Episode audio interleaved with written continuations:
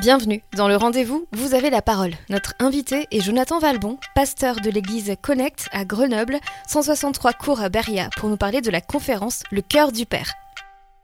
Je suis aujourd'hui avec Jonathan Valbon et Benjamin Laquera, hein, comme d'habitude. Salut. Salut, Salut. Wendy. Euh, Jonathan, tu es marié, tu es papa, euh, tu es diplômé de théologie à l'Institut théologique de, pour la francophonie. Euh, tu as vécu, tu es originaire de Grenoble. Absolument. Tu as vécu à Grenoble, ensuite Oui. tu es allé au Canada, ensuite tu es revenu à Paris et tu es depuis à peu près euh, pas Deux très- ans. deux ans à Deux ans. Grenoble. Exactement. Tu es à l'église Connect, tu es ça. pasteur à l'église ça. Connect au 163 cours à Beria et euh, tu es notre invité aujourd'hui pour nous parler d'un événement qui te tient particulièrement à cœur. Il s'agit euh, du cœur du Père qui va avoir lieu les week-ends du euh, 28 et 29 avril prochain. Tout à fait. Merci Wendy. Bah écoute, euh, je suis très content d'être ici euh, dans les locaux de Phare FM. Euh, en effet, en fait, moi, le sujet du cœur de père, c'est un vrai sujet qui me touche de, de très très très près. Parce que je, il y a quelques années de ça, j'ai fait une rencontre avec Dieu le Père. Alors ça peut être un peu, un peu surprenant de l'évoquer comme ça, mais, euh, mais en fait, j'ai découvert Dieu comme un papa, comme Mm. un père, et pas comme un Dieu distant, lointain ou comme un boss. Et, euh, et ça a complètement en fait révolutionné ma vie. Ça, ça, ça m'a bouleversé de l'intérieur. Et euh, je faisais une étude ce matin et en fait, euh, force est de constater que dans l'Ancien Testament, il est fait mention de Dieu comme un père seulement 11 fois. Dans le Nouveau Testament, lors de la venue de Jésus, eh bien, on parle de Dieu comme un père à plus de 170 fois. Mhm. Donc dans l'Ancien Testament, je le fais simple, c'est un père adoptif qui a libéré un peuple, le peuple d'Israël. Et l'identité d'Hébreu, d'ailleurs, en tant que peuple, elle se forge avec l'Exode. D'ailleurs, même euh, dans l'Ancien Testament, euh, on n'osait même pas appeler Dieu, euh, c'était Yahweh, le Dieu dont on ne prononce pas le Ouais. nom. C'était, Le tétragramme. mm, mm. Et alors que dans le Nouveau Testament, Jésus, il choque tout le monde et ils disent, ben voilà, quand vous vous adressez à Dieu, Il parle que du dites-lui père. ouais. notre Père. Mm. Et t'imagines les gens, mais là, nous on le lit un peu comme ça, mais ça a été un, ça, ça a choqué, ça a choqué les religieux, ça a choqué énormément de monde. Et en fait, ce qui est touchant quand il, il- il dit appeler le Abba, ce qui signifie père en araméen, ben il, en fait, il invite vraiment des, des petits gens, quoi, des, des agriculteurs, euh, des collecteurs d'impôts, euh, des gens parfois même de mauvaise vie qui n'allaient pas entre guillemets à, à l'église, Ouais. qui n'avaient pas de relation forcément avec Dieu. Mhm. Du coup, euh, Jésus, pour le faire simple, il interpelle Madame, Monsieur, tout le monde en disant bah toi, tu peux expérimenter le fait que Dieu soit ton père. Et c'est ce que toi tu as vécu Bah, personnellement. exactement. Et en fait, le truc, c'est que ce qui s'est passé euh, moi dans mon histoire, c'est que j'ai beaucoup essayé d'impressionner Dieu par tout ce que j'étais moi capable de faire. Hmm. Alors euh, des, des bonnes œuvres, euh, tu vois, ma- je dirais tout le monde, n'importe qui t'arrête dans la rue, il va dire j'essaye de faire du bien à ma façon. Ouais. Et moi, voilà, c'était mes bonnes œuvres. J'allais à l'église, j'avais ma, ma culture religieuse un peu, et je faisais ma BABO, bonne action, bonne œuvre. Et c'était un peu comme des, des barreaux euh, que je montais euh, sur une échelle pour essayer d'attraper Dieu. Ça me rappelle un peu euh, justement quand tu racontais hors antenne ton histoire, je faisais le parallèle entre Marthe et Marie. Oui. T'étais plus Marthe en fait avant de devenir Marie C'est ça. au final. Et en fait, pour la petite histoire, Jésus dit, euh, en parlant de Marthe qui était agitée, qui faisait beaucoup de choses, tu t'inquiètes, tu fais énormément de choses, mais alors Marie, qui elle a, a su euh, arrêter la frénésie de tout ce qui se passait tout autour, et elle était plus dans la relation. Mhm. Et moi, pendant des années, j'ai voulu faire plein de choses pour Dieu, pour essayer de mériter son approbation, pour me prouver à moi-même et aux autres euh, que j'en valais la peine. Et en fait, ben, ben non. Et la relation en fait avec le Père, ben, ça a changé beaucoup de choses, parce que tu vois plus Dieu finalement euh, comme comme quelqu'un de distant, comme quelqu'un de lointain, mais il est mon Père. Et du coup, ça te brasse énormément, parce que en fait, finalement, euh, ça remet en cause vraiment ta, ta question toi-même, euh, ta relation avec euh, l'image même du Père Ouais. qu'on a eu sur Terre. Mais aussi, euh, ok, si je dis à monsieur, madame qui nous écoutez maintenant, Dieu est votre Père. Hmm. Ça Là, peut être choquant. hein. Ah, ça peut être choquant. Bah surtout quand on a une relation conflictuelle par exemple avec son Exactement. père terrestre. Et ça, il y Exactement. a tout un travail de guérison ensuite. Il y a un travail est, de euh, guérison. à faire, de pardon Absolument. aussi sans doute. Mm, mm. Absolument. Et en fait, Jésus, quand il vient, il dit à monsieur, madame, tout le monde, vous pouvez faire de Dieu votre Père. Mhm. Même plus encore, Dieu désire être le Père qu'on a toujours rêvé, qu'on a toujours voulu. Et c'est très touchant parce que euh, juste quand tu regardes euh, euh, plusieurs fois ou alors une des paraboles qui est le plus touchant pour moi dans le Nouveau Testament, euh, c'est la parabole du fils prodigue. Alors quand tu parles du fils prodigue, pour le faire simple, c'est un gars, il a tout foiré. Il était euh, dans la maison de son père, son père était relativement aisé, et ce fils-là s'est rebellé contre son père, on sait même pas d'ailleurs pourquoi, mais il a décidé de tout claquer. Euh, il a dilapidé euh, l'héritage familial en vivant la grande vie et en quittant la maison de son père. Et pour le faire simple, un jour, alors qu'il a tout massacré, saccadé tout ce que son père avait réussi pour lui, il y a ce moment où il revient chez son père, complètement exploité, en guenille, euh, ayant planté toute sa vie, et il réalise qu'il a, qu'il a complètement euh, fait n'importe quoi. Et quand il arrive vers son père, et ça c'est touchant, parce que quand, juste je fais une parenthèse, mais quand Jésus exprime cette, cette parabole-là, il veut tout simplement enseigner à monsieur, madame, tout le monde comment Dieu, entre guillemets le Père, Mm. euh, veut agir envers ses enfants. Ouais. C'est bouleversant, c'est touchant, alors qu'il le voit arriver au loin. euh, il court vers son fils, il le prend, il se jette à son cou alors qu'il sentait euh, la puanteur, Ouais. enfin tu vois, Mm, mm. et il l'embrasse longuement. Ouais. Euh, juste ça, on s'arrête. euh, moi, ça aurait été moi, mon fils, il pue le cochon, Tu il vas te vient. laver, tu reviens. ouais. Bah, c'est ça. Ouais. Mm. Et pas du tout. Et en fait, c'est comme si la, la crasse parfois de toute la vie qui est autour de nous, tout ce qu'on a pu, les endroits dans lesquels on est pu aller, tout ce qui nous salit d'une certaine façon, eh ben ça ne dérange pas Dieu. Mm, mm. Et il l'embrasse longuement. Et une fois. euh, euh, et, puis il y a, y a le côté débordant, extravagant de Dieu le Père. Il dit mais allez, on va faire une fête. T'es revenu. Ouais. Il dit euh, vite. Alors il y avait à l'époque, euh, c'était pas le foie gras ou le caviar, mais on, on engraissait un, un veau gras pour qu'on tuait lors des mariages, des grandes célébrations. On, on tuait le veau gras. C'était le truc extraordinaire de la famille. Il dit ben pour lui, on va on va casser la tirelire, on va tuer le veau gras, on fait une fête. Waouh Et ça, ça montre le côté extravagant de de Dieu le Père quand on revient vers lui. Ouais. Et ce qui est touchant dans cette histoire, pour conclure, c'est que il réalise qu'il a tout planté, qu'il a tout foiré, et, et en fait, dans sa tête, il a élaboré un, un plan B En disant à papa, écoute, t'avais un plan A pour ma vie, c'était que je sois ton fils, que je réussisse, que je sois un bon fils, et j'ai tout planté. Et ben, il lui dit, traite-moi comme l'un de tes serviteurs. Mhm. Ouais. Tu vois, Ouais. euh, en gros, si tu veux papa, moi je pourrais te laver la voiture. euh, j'ai gâché la relation de père à fils Ouais. et je suis indigne. Il dit, bah moi je veux, je veux juste être à ton service, traite-moi comme l'un de tes serviteurs. Et son père, il lui dit, mais non, mais en fait, c'est j'ai- mieux que ça. Je ne veux pas d'un serviteur, d'ailleurs j'ai plein de serviteurs dans ma maison. Ce que je veux et ce que je veux pour toi, c'est que tu sois mon fils. Et en fait, ce qui est touchant, c'est que quand on a flingué, quand on a planté, quand on a l'impression qu'on a tout échoué et qu'on a foiré le plan A que Dieu avait pour nous, et ben et qu'on revient avec qu'on revient à la maison du père avec un cœur repentant en disant bah voilà j'ai foiré ma vie j'ai c'était peut-être pas ça que j'avais imaginé et ben en fait Dieu n'a pas de scénario B il n'a pas de plan B pour nous il a seulement un plan A Ouais, il continue à nous garder dans, et à nous porter dans, dans son cœur. Et c'est vrai que ce que je trouve euh, beau aussi dans cette histoire, bah justement, il y a ce côté du père qui, euh, qui accepte son fils. c'est Le ça fils qui demande pardon, qui se repent et C'est ça. qui.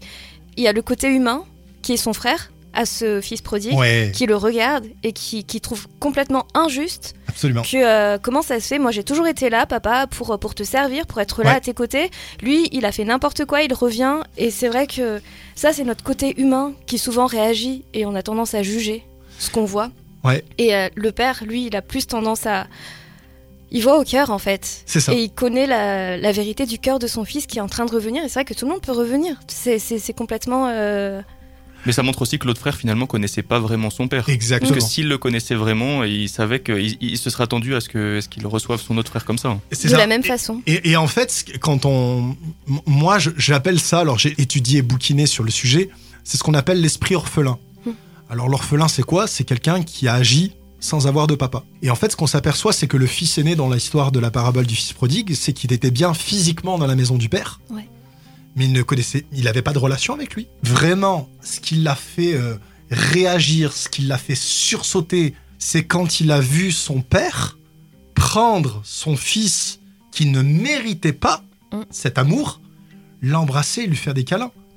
Et en fait, lui, il est pris avec cette question à la gorge en disant Mais ce que mon frère a, moi, je l'ai pas. Ouais. C'est ça le vrai point. Mm, mm. Et il dit Mais mince, en fait, suis, en- je suis passé à côté de ma vie.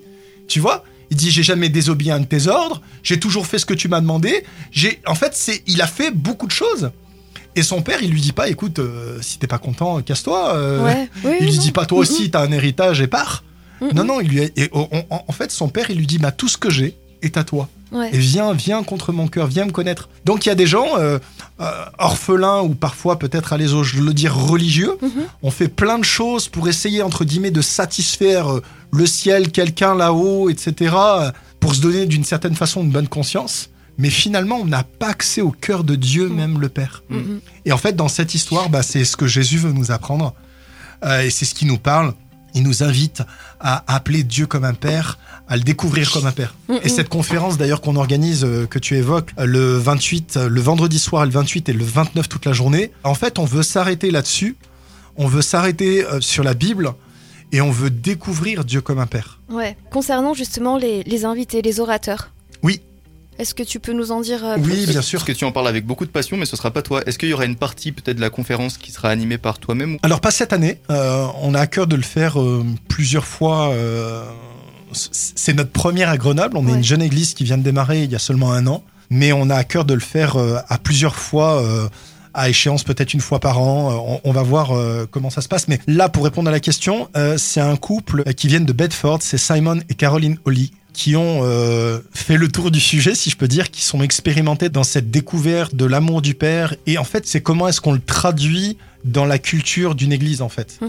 C'est comment est-ce que euh, on va amener des fils et des filles de Dieu à découvrir Dieu comme un père, monsieur, madame, tout le monde. Comment est-ce qu'on accueille des gens qui ne connaissent pas Dieu comme un père à le découvrir? Et ça, ils l'ont multiplié à grande échelle dans leur, dans leur église. C'est devenu même un mouvement d'église aujourd'hui. Et ils font euh, des œuvres extraordinaires euh, en Syrie, en Irak. euh. Et ce, ce message de l'amour du Père révolutionne énormément les cœurs et les vies. Il n'est pas distant, il n'est pas lointain. Il désire être euh, notre Père. Ouais. Et donc ils vont être là. Moi, je crois que ça va être une, une session. euh, ça va, ça va, ça va bouleverser des vies. Moi, ce message à titre perso a bouleversé ma vie. Oui, Ah c'est ouais. ce que tu nous disais. euh, Ça, ça a changé. quand j'ai découvert Dieu comme un Père, ça a changé toute la base motivationnelle avec laquelle je faisais les choses. Ouais. Parce que si maintenant on te dit, et Benjamin disait, mais ça choque, je te dis, mais je dis à nos auditeurs, nos auditrices, Madame, Monsieur, vous qui m'écoutez maintenant, Dieu désire être votre Père. Être le Père que vous n'avez, que vous avez peut-être toujours rêvé. C'est un peu comme si, allez, j'extrapole, tu sais, parfois on a des émissions de télé là-dessus, euh, tu découvres à un certain âge que finalement euh, euh, ton, ton père euh, que tu as toujours connu n'est en fait pas réellement ton vrai père. Ouais, Mhm. ouais, ouais. Ouais. Vous vous rappelez Tu un peu de connaissais ces- pas, ouais, ouais, ouais. Et, euh, et, et là, en général, systématiquement, t'as as cette, cette quête d'identité euh, euh, et les personnes veulent absolument euh, voir et rencontrer euh, qui est leur, euh, leur, leur vrai père d'une certaine façon. Et ben moi, j'aimerais dire à madame, monsieur, nos auditeurs, ben vous avez peut-être eu un père biologique sur Terre qui vous a donné naissance, mais il y a un père réel qui est dans les cieux, Mm. euh, que vous ne connaissez ou vous connaissez peut-être même pas, Mm. qui désire faire votre connaissance. Et moi, quand j'ai découvert, alors pourtant j'ai grandi dans une église et j'ai j'ai fait plein de choses pour l'église, mais cette notion, cette filiation de Dieu comme un père, je Mm. la percevais pas. Ouais. Et quand il est devenu mon père ou quand il s'est révélé à moi comme un père, eh ben en fait, ça t'amène à découvrir qui tu es. C'est-à-dire que ça pose la question de l'identité. Oui. Et forcément, c'est en découvrant qui il est que je découvre qui je suis. Hmm. Et il y a plein de gens qui savent pas qui sont finalement Ouais. sur cette terre. Non, mais c'est vrai. Hein. Et euh, ben, si vous découvrez Dieu comme un père, ben, je peux vous dire, vous allez euh, peut-être découvrir en fait qui vous êtes et peut-être euh, le sens même. Pourquoi est-ce que vous êtes là? Ouais. Pourquoi est-ce que vous vous levez le matin? C'est quoi le but même de votre vie? Et parfois, on a besoin de quelqu'un qui est au-dessus de nous-mêmes, qui est plus grand que nous-mêmes, qui nous dit, bah, pourquoi est-ce qu'il nous a mis sur terre? Mais c'est vrai que ce sont les questions existentielles. hein. Nous, c'est ce qu'on dit souvent dans, dans Purement Positif. Parfois, Exactement. on peut se poser la question, mais pourquoi je suis là? Pourquoi est-ce que je vis? Ouais. Et puis cette notion de filiation, d'adoption, on peut ne pas la connaître et même si on la connaît, en fait, on la voit toujours, je pense, tout au long de notre vie. Après, peut-être que ça, ça se décante un peu au fil des années, euh, au fil de la marche et au fil de l'apprentissage, mais on la voit quand même beaucoup sous le filtre de notre filiation euh, physique Oui. avec notre père. Bah oui. euh, Voilà, qu'on n'en ait pas eu, qu'on en ait eu un défaillant, qu'on en ait eu un peut-être qui était tellement parfait qu'on a du mal Oui. à s'imaginer que quelqu'un d'autre puisse être euh, peut-être encore bah, mieux parce que bah oui, Dieu est parfait. En fait, ça, ça touche tout le monde. Ça Finalement. touche tout le monde. Ça touche tout le monde, tout le monde, et c'est une expérience qui est ouverte à tout le monde. Voilà. C'est-à-dire de, de dire, ben, finalement, euh, Dieu, je ne te connais pas comme un père. Je connais une dame chrétienne une fois, alors que je, je prêchais, elle est venue la, me voir à la fin de la réunion, et après le sermon, elle me dit, mais moi, je, je n'arrive pas à appeler Dieu papa. C'est juste impossible pour moi. Parce que mon histoire, il y a eu ça, mon père frappait ma femme, mon père était alcoolique, mon père ceci, cela, Ouais. cela. Et en fait, ben, euh, soit on s'arrête à notre expérience humaine de ce qu'on a connu au niveau de la paternité, soit finalement on se dit, ok, ben alors, euh, ben Dieu, révèle-toi comme le papa que j'ai toujours voulu, que je ne connais pas, Mm. et limite surprise, c'est il vrai, arrive. C'est euh, c'est une question, une, une requête toute simple qu'on peut demander à Dieu. Et puis après, euh, après, il se révèle. Et c'est vrai que c'est aussi un choix de notre part de, de laisser de côté toute l'expérience humaine qu'on a pu avoir pour justement Ouais. découvrir ce père, ce père qui nous aime, ce père qui, qui nous ouvre ses bras et qui, qui veut juste euh, nous accompagner tout au long de notre vie, de notre parcours. Et euh, peu importe, euh, on passe par les difficultés, mais il est là, il nous accompagne, il nous aide et on peut, on peut lui poser tout plein de, tout plein de questions. Et Jésus nous conduit vers le Père. Mm. Tu sais, euh, pour ceux qui connaissent pas, il y a un texte de l'apôtre Paul. Bon, l'apôtre Paul, c'était quelqu'un qui était euh, religieux, euh, très très religieux de l'époque et qui, a persécuté les premiers chrétiens, qui un jour a fait une expérience justement avec la rencontre de Dieu. Mais il a une révélation très très forte et ce religieux euh, traditionnel euh, très véhément dira plus tard que Jésus était le premier-né d'une grande famille. Mm. C'est comme si Jésus nous, nous, nous prend par la main, il nous montre le Père, il nous Le grand amène vers le qui Ouais. nous amène à le connaître lui. C'est ça. Mm. Et en fait, Jésus, quand il est venu, il y a ce fameux passage dans la Bible qui est dit car Dieu a tellement aimé le monde, car Dieu a tellement aimé les éditeurs euh, de Phare FM à Grenoble, il a Mhm. tellement aimé qu'il a donné son, son fils unique, son premier fils, pour que quiconque, madame, monsieur, tout le monde, s'il croit en Dieu, qu'il ne périsse pas, qu'il ne se flingue pas, qu'il se Mhm. foute pas en l'air, Mhm. mais qu'il ait une vie éternelle. Ouais. Et en fait, ça, c'est vraiment Jésus. Et Jésus, quand il est venu, son message permanent, il y a un moment donné, il dit, euh, vous, euh, vous êtes capable de donner, si méchant euh, comme vous l'êtes, vous êtes capable de donner des bonnes choses à vos enfants, à combien plus forte raison votre Père qui est bon vous donnera de bonnes choses à ceux qui le demandent. Ouais. En, en- en fait, il y a, il y a aussi un autre point. euh, Tu sais, souvent, si vraiment on arrête Madame, Monsieur, tout le monde dans la rue, on fait une expérience sociale d'ailleurs, je crois qu'un jour on va le faire peut-être avec Connect Grenoble, j'aimerais le faire. Souvent, les gens, quand tu leur parles de Dieu, ils te disent Ouais, mais s'il y avait un Dieu, il n'y aurait pas tant de misère. Oui. Mm. C'est Ah, la première chose qu'on C'est la la souffrance, c'est la misère, ouais, la, la, souffrance, la misère, la pauvreté, etc. En fait, ce qu'on ce qu'on demande finalement à Dieu, c'est euh, qu'il vienne mettre un petit peu d'ordre dans ce bazar mondial, Ouais. euh, qui dans voilà, qui et, et finalement on, on lui demande qu'il qu'il a qui je sais pas qui, qui déchire les cieux, qui, qu'il envoie des tonnerres, qu'il impressionne tout le monde en disant Mhm. oulala je suis Dieu et je viens régler les choses. Et en fait, le sujet de la souffrance, quelque part euh, dans l'Ancien Testament, encore une fois, quand on posait la question euh, à un juif pourquoi la maladie, euh, euh, pourquoi les catastrophes, etc., etc., il y a même un, c'est très touchant. On, on amène un, on amène un aveugle qui est né aveugle, un Mhm. aveugle de naissance à Jésus. Et ce qu'il faut bien comprendre dans la pensée de l'Ancien Testament des juifs de l'époque qui suivaient la Torah, c'est que tout est une cause-effet. C'est-à-dire que rien n'arrive comme ça par hasard. C'est, euh, c'est tu es béni, tu as des bonnes choses qui t'arrivent dans la vie si tu fais le bien. Ouais. Tu vois Alors si tu fais le bien, c'est pas tellement un karma, mais si tu fais le bien par rapport surtout à la loi de l'éternel et les dix commandements. Mm. Et quand tu fais des mauvaises choses, bah, il t'arrive des problèmes. Ouais. Sauf que là, bah, ils ont un vrai, un vrai cas de conscience. Ils arrivent devant Jésus en lui amenant un aveugle de naissance. Et là, ils sont un peu, euh, ils ont un, un crash dans le manuel en disant mais mince, euh, là on a, on a un cas qu'on n'arrive pas à résoudre. Qui est-ce qui a péché Est-ce que c'est lui? Et bah finalement, non, il est né à l'aveugle. Bah, c'est sûr- certainement ses parents. Mhm.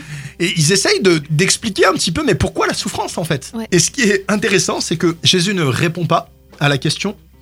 Par contre, Jésus dit cette situation vient afin que je fasse éclater ma gloire. Mhm. Et mon point est celui-ci, c'est que souvent il y a beaucoup de personnes qui ont une vision, si je peux dire un peu dans l'Ancien Testament, c'est-à-dire d'un Dieu qui déclenche des, des guerres, d'un Dieu ou même qui, qui nous laisse de côté, un Dieu qui parfois même, j'ose le dire, dans certains milieux chrétiens, nous éprouve, nous teste, il nous envoie des maladies, il nous fait ceci, il nous fait cela, pour voir finalement si on va tenir le coup. Un peu comme Job. Si j'agissais de la même façon auprès de mes enfants, je serais enfermé pour maltraitance Mhm. si on arrive à comprendre qu'il est un père aimant et qu'il ne veut pas le mal pour nos vies, eh ben en fait, ça nous amène complètement à changer de perspective. C'est de pas croire que Dieu est à l'origine de toutes les souffrances et les calamités qui nous arrivent dans la vie, mais que, au contraire, il se sert parfois même de toutes ces choses, non pas pour nous rendre meilleurs, mais pour nous se révéler à nous, comme quoi il est capable d'intervenir et de changer le mal Ouais. en bien. Et il y a beaucoup, euh, quelqu'un dont on ne parle jamais, euh, d'ailleurs, c'est euh, le diable ou la partie adverse ou l'ennemi, bref, Mhm. euh, selon euh, certains noms qu'on peut lui donner. Mais en fait, euh, il agit quand même. Il y a des forces parfois qui sont ténébreuses, qui Ouais. agissent. Et en tout cas, Jésus, euh, quand on lit le Nouveau Testament, ben, il, en, il en parle, il en parle. Et, et en fait, il faudrait pas remettre tout sur le dos de Dieu. Oui, mais c'est vrai que dans le monde, dans la vie euh, courante, on va dire, on, on a tendance à, à le dire. Ça, moi, pour avoir été athée pendant, bah, pendant une très très grande partie de ma vie, c'est vrai que je me posais la question, mais si Dieu existe, pourquoi il y a toutes ces, pourquoi il y a des guerres, pourquoi il y a de la famine, pourquoi il y a de l'injustice? Oui, complètement. Mais euh, mais au final, euh, et on oublie complètement ce côté du diable.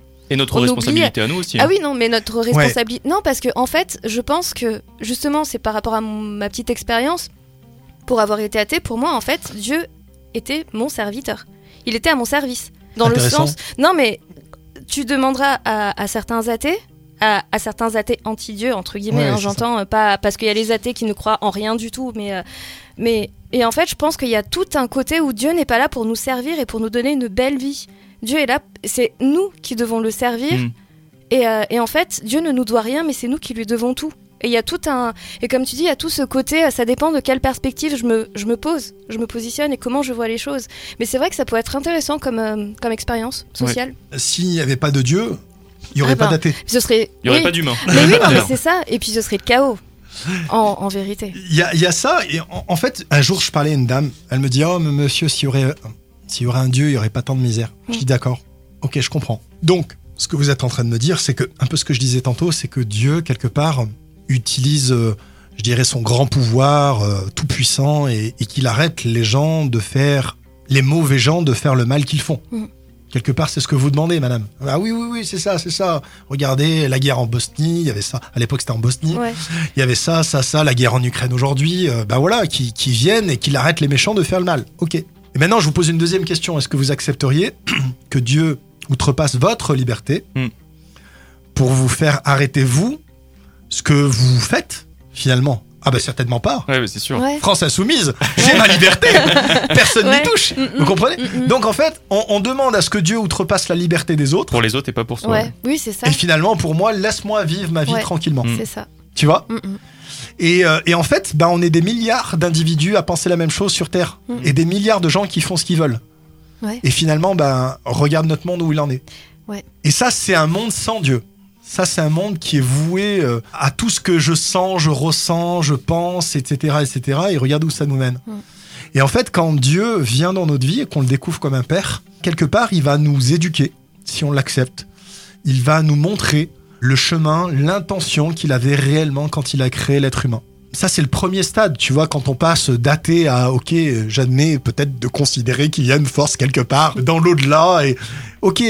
Mais ensuite, si on passe dans la deuxième galerie du musée, on va découvrir qu'il y a un Dieu, il existe, qu'il y a un diable qui bosse aussi, qui n'est Ouais. pas au chômage. Mais qu'est-ce que Dieu veut pour moi? Mm, mm. c'est quoi son plan quand il a créé l'être humain, quand il a créé l'homme? C'est quoi qu'il voulait?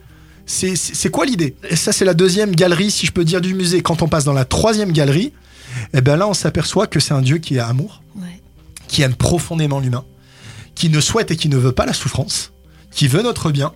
Et surtout, il nous a envoyé son fils unique, son cadeau. Il a dépouillé, il a vidé le compte en banque du ciel pour nous amener son meilleur représentant, qui était Jésus. Mm. Et cet homme est venu il y a 2022, 23 ans. Il est mort sur une croix.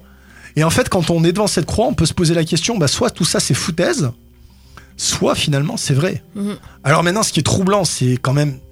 C'est- compliqué d'être des négationnistes d'un événement qui a scindé l'histoire en deux, parce que il a scindé l'histoire de l'humanité. On a quand même créé notre calendrier sur la venue avant et après Jésus-Christ. Euh, Je parlais un petit, un, un petit peu aux, athées peut-être qui nous écoutent. Là où des personnes n'ont pas de problème, euh, admettent peut-être l'idée du Jésus historique. C'est-à-dire que Jésus a existé. Mais là où tout le monde diverge, c'est le moment où on accepte le message du Christ Ouais. finalement. C'est que Jésus disait que, un, il était le Fils de Dieu. Les Juifs l'ont crucifié pour ça. Et deux, ensuite, il disait que personne ne vient à moi, à moins que le Père ne les attire. Il y a toujours cette dimension du Père. Jésus dira, je suis le chemin, la vérité, la vie. Il n'a pas dit je suis un des chemins, une des vérités ou une des vies. D'ailleurs, euh, il n'était pas euh, à fond dans, le, dans la laïcité, Jésus. Hein Mm, mm. il était, euh, il était catégorique. Il dit je suis le chemin qui amène vers Dieu le Père. Et puis ben après, soit on, on décide de l'accepter et de croire finalement qu'il était euh, peut-être le, le fils de Dieu et que c'était vrai, soit on décide de rejeter son message. Mhm. Mais pour conclure, aujourd'hui il y a des millions et des milliards de personnes qui ont fait l'expérience, euh, je dirais, de croire en Jésus, de faire cette expérience simplement en, en rentrant dans leur chambre en disant ben Jésus ou toi là-haut, Dieu Ouais. le Père, si tu existes, eh bien viens, viens faire quelque chose dans ma Mhm. vie. Et euh, ce message, il y a 2000 ans, a changé des cœurs et des millions de personnes au fil de l'histoire. Et, et- et- et il est encore là aujourd'hui pour Ouais. pouvoir changer des vies. Il est toujours actuel. Il est toujours actuel. et c'est Ça transcende les Ouais. âges, les cultures. Ouais. Alors comment est-ce qu'un phénomène, je dirais, qui entre guillemets euh, a existé et pu perdurer au, au fil des années et des siècles s'il n'était pas vrai, s'il n'était pas réel, Si c'était des fables. si c'était des fables, Ouais. tu vois Non, c'est sûr. Hein. Et il y a des gens aujourd'hui qui l'expérimentent. Ouais. Ah bah on est la preuve vivante, je pense, ici, Ouais. tous les trois, pour, euh, pour ça, pour euh, expérimenter Dieu en tant que papa, Jésus, enfin toute cette foi en fait qui est vivante et, euh, et- et Jésus qui est vivant et Dieu qui, qui est vivant et, euh, et je pense que ça va vraiment être super cette, euh, cette conférence euh, Ah, moi, sur, sur deux jours, donc ça commence le vendredi soir, 19h30 l'accueil. 19h30 Mhm. l'accueil. On essaye d'accueillir les chants dignement, Ouais. comme s'ils venaient dans la maison du Père. Mhm. D'ailleurs, je crois qu'on va mettre même un tapis rouge. Ouais. Mais histoire, non, mais parce que tu sais, quand tu arrives dans un endroit que tu es voulu, que tu es accepté, que tu es attendu, ça te guérit tellement. Et c'est un peu ça que j'ai envie que les gens ressentent, c'est que bienvenue dans la maison Ouais. du Père. Mm. Mm, mm. Ils vous attendaient depuis longtemps. C'est plus que des paroles, en fait, on peut vraiment Ouais. le ressentir, le vivre, l'expérimenter. Ouais. Absolument. L'évangile, ça s'expérimente. Mais d'ailleurs, quand tu parlais de cette femme là qui parlait de la guerre en Bosnie, etc., pour revenir sur euh, sur l'image du cœur du père, je me suis dit, mais en fait, quel beau message d'espérance. On est tous des adolescents rebelles euh, qui ne comprenons pas pourquoi nos parents nous laissent pas sortir Très après bonne 23 heures, qui ne comprenons pas pourquoi nos parents nous empêchent de faire ceci ou cela, ou pourquoi euh, ben on n'a pas bon. tout ce qu'on veut. Ouais. Et en fait, on a l'espérance de dire, mais on peut grandir. Je peux devenir cet adulte mature qui comprend pourquoi mon père agit de Exactement. cette façon-là. Et donc, je pense que cette conférence peut-être abordera un peu ce sujet Ouais. ou en tout cas euh, c'est l'occasion de redécouvrir ce père-là, Exactement. de découvrir ce Ouais. père-là qui nous a empêchés de faire des bêtises ou qui ben, parfois laisse un peu les choses aller comme ça, mais il y a toujours une raison derrière. T'as complètement raison, Benjamin, et je, je rebondis là-dessus. Quand on regarde dans le, dans le prisme biblique, c'est l'apôtre Paul qui en parle à un moment dans un, dans un de ses passages. Il dit avant, avant, quand on était athée, où chacun, il, il ex-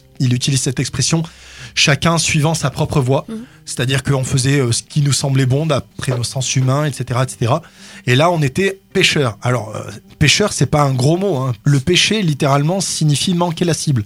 C'est-à-dire que j'ai tapé à côté de ce que Dieu voulait pour moi. En fait, j'ai manqué le point, la, la destinée quelque part que Dieu voulait pour ma vie. C'est ça le pécheur. Mm. C'est-à-dire, c'est comme on est dans une vie parallèle de ce que vraiment le divin là-haut Ouais. voulait pour nous. C'est ça. Mm. Tout simplement. Euh, C'est-à-dire, voilà, je mens, je trie, je vole, euh, je, je- fais du mal, alors que l'intention réelle de Dieu, c'est que vous puissiez faire le bien par rapport à ce que lui avait prévu dans votre vie. Même il y a des gens qui sont conditionnés dans un environnement, mais Dieu ne veut pas cette vie-là pour vous. Donc voilà, ça c'est le pécheur. Et avant, on était pécheur. Et ensuite, quand on découvre Dieu, souvent il y a des personnes qui, euh, tout de suite, un peu comme l'image du fils prodigue, veulent devenir ce qu'on appelle des serviteurs. En disant, pétard, oh là là, c'est tellement un amour extraordinaire, ben j'ai envie de rembourser le crédit que Dieu m'a fait. Hmm. Tu vois?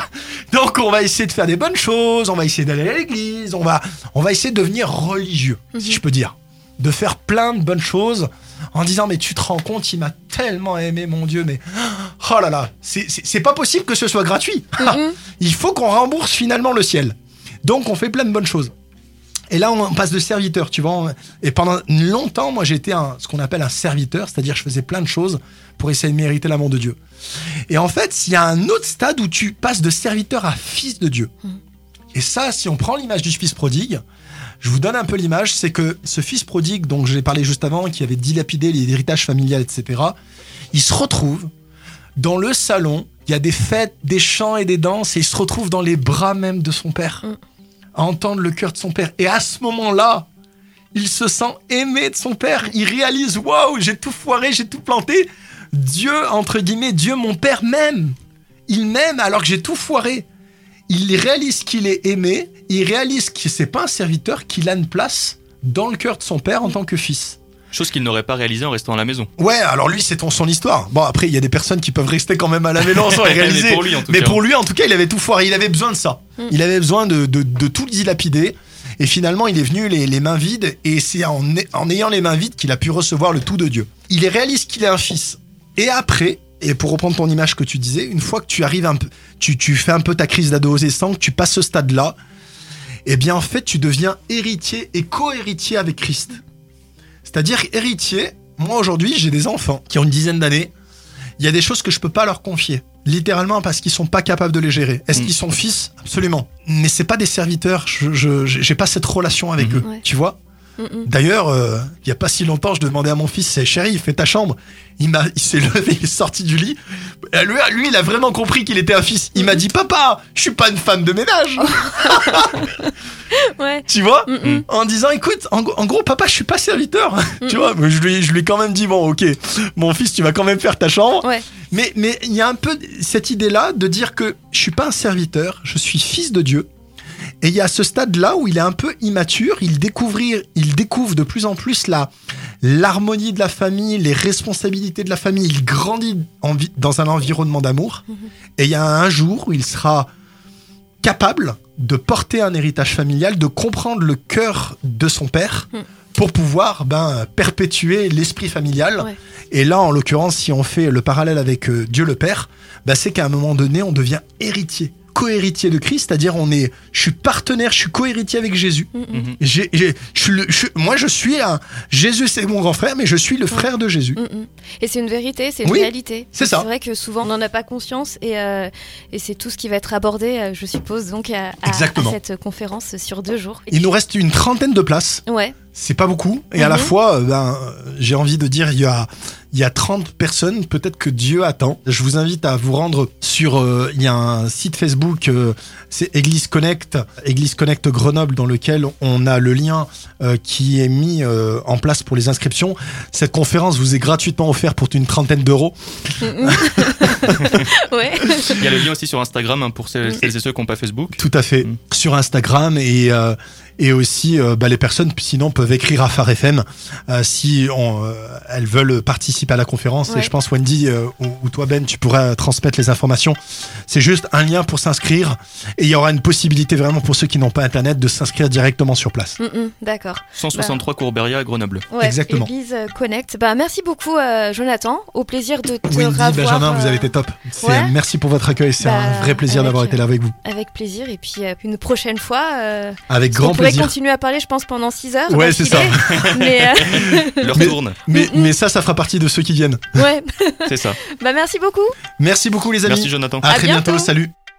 Ce rendez-vous est disponible en replay sur farfm.com. C'était Jonathan Valbon, pasteur de l'église Connect à Grenoble, et venu pour nous parler de la conférence Le cœur du Père.